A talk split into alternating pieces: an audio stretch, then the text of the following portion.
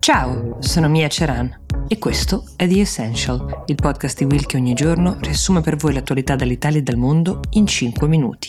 Il sabato la selezione l'avete fatta voi. This episode is brought to you by Shopify. Forget the frustration of picking commerce platforms when you switch your business to Shopify, the global commerce platform that supercharges your selling wherever you sell. With Shopify, you'll harness the same intuitive features, trusted apps, and powerful analytics used by the world's leading brands. Sign up today for your $1 per month trial period at shopify.com slash tech, all lowercase. That's shopify.com slash tech. Ciao Mia, volevo saperne di più sulla faccenda relativa all'acquisto di, del social media Parler da parte di Kanye West e in generale sulla controversia delle ultime sue affermazioni in campo politico. Negli ultimi anni il mondo dei social ha attraversato diversi cambiamenti. Dopo Facebook, Instagram, Twitter, recentemente abbiamo visto una grande ascesa di TikTok e la nascita di nuove piattaforme come ad esempio Be Real che hanno cambiato il modo in cui passiamo il nostro tempo online.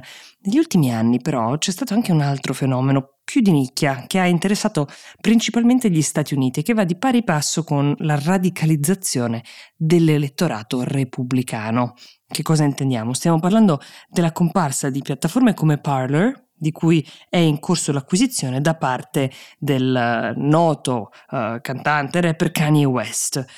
Sin dalla sua nascita, nel 2018, Parler ha provato a posizionarsi come un social alternativo a quella che certi definiscono la tirannia dei big tech, cioè la promessa era quella di garantire al suo interno una totale libertà di parola ai propri iscritti senza censura alcuna. L'enfasi sulla libertà di parola nasceva proprio per differenziarsi dai social mainstream come Instagram e Twitter che invece erano stati accusati proprio di censura per aver rimosso alcuni contenuti che non erano in linea con le policy di queste piattaforme in tema di incitamento all'odio e discriminazione. La persona più celebre ad essere stata bloccata dai social di Meta e da Twitter era proprio l'allora presidente degli Stati Uniti Donald Trump, ve lo ricorderete, dopo l'assalto al Campidoglio del 6 gennaio 2021. Nei fatti però questa promessa di maggiore libertà non è bastata a Parler per aumentare il proprio numero di utenti attivi che, secondo le stime più attendibili, oggi sono in totale circa 725.000 ogni mese, una cifra molto piccola se si paragona ai 240 milioni di Twitter. Nel frattempo, peraltro, le piattaforme rivolte a questo tipo di utenti sono aumentate a far concorrenza a Parler nel febbraio 2022 è arrivato anche Truth, quel social fondato da Donald Trump che a sua volta sta cercando di diventare la piattaforma di riferimento dell'alt-right statunitense. In questo contesto è arrivato lunedì l'annuncio dell'acquisizione di Parler da parte di Kanye West, che negli scorsi giorni era stato bloccato su Instagram e Twitter per la pubblicazione di una serie di dichiarazioni antisemite. Queste dichiarazioni sono state le ultime in realtà di una lunga serie di prese di posizione un po' controverse che il rapper ha assunto negli ultimi anni, come ad esempio la recente polemica contro il movimento Black Lives Matter che dal 2013 si batte contro le discriminazioni nei confronti della comunità afroamericana non è ben chiaro uh, quale sia la cifra a cui Kanye West ha acquistato il social parlor. Buongiorno Mia, mi piacerebbe approfondire il tema dell'edilizia scolastica dopo il crollo dell'aula magna di Cagliari, che per poco non è stata l'ennesima tragedia italiana. Grazie e buon lavoro.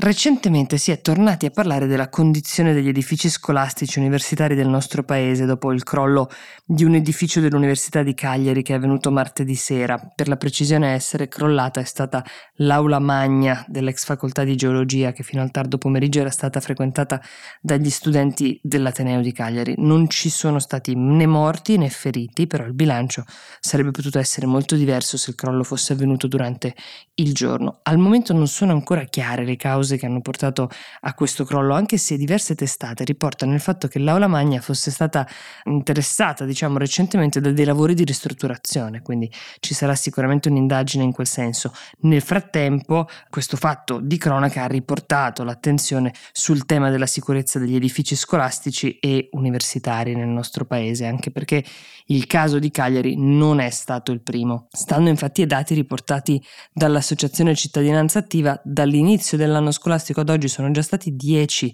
gli altri casi di crolli o distacchi di grandi pezzi di intonaco nelle scuole e nelle università.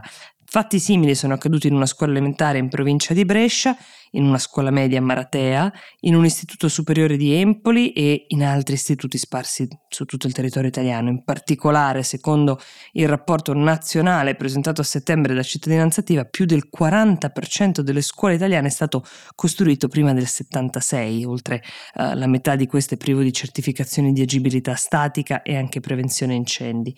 Fra settembre 2021 e agosto 2022 sono stati registrati 45 casi di crolli negli istituti di vario ordine e grado, circa un episodio ogni quattro giorni di scuola, ai quali si aggiungono gli 11 avvenuti tra settembre e oggi. In risposta a questa emergenza, il Ministero dell'Università e della Ricerca ha stanziato oltre 1,4 miliardi di euro per l'edilizia universitaria. Si tratta di fondi che sostanzialmente mirano a cofinanziare la costruzione, ma anche l'ampliamento e la messa in sicurezza degli edifici scolastici adibiti all'insegnamento e alla didattica. A questo decreto si affianca un ulteriore stanziamento di 75 milioni di euro con lo scopo di cofinanziare appunto programmi di intervento che eh, dovrebbero adeguare alla normativa antincendio. L'assegnazione per ogni Ateneo o istituto corrisponderà a un minimo di 350 mila euro e una quota variabile che verrà invece stabilita in proporzione alle dimensioni, alla popolazione studentesca e agli costi standard degli edifici stessi. The Essential per oggi si ferma qui, io vi auguro un buon weekend e vi do appuntamento a lunedì.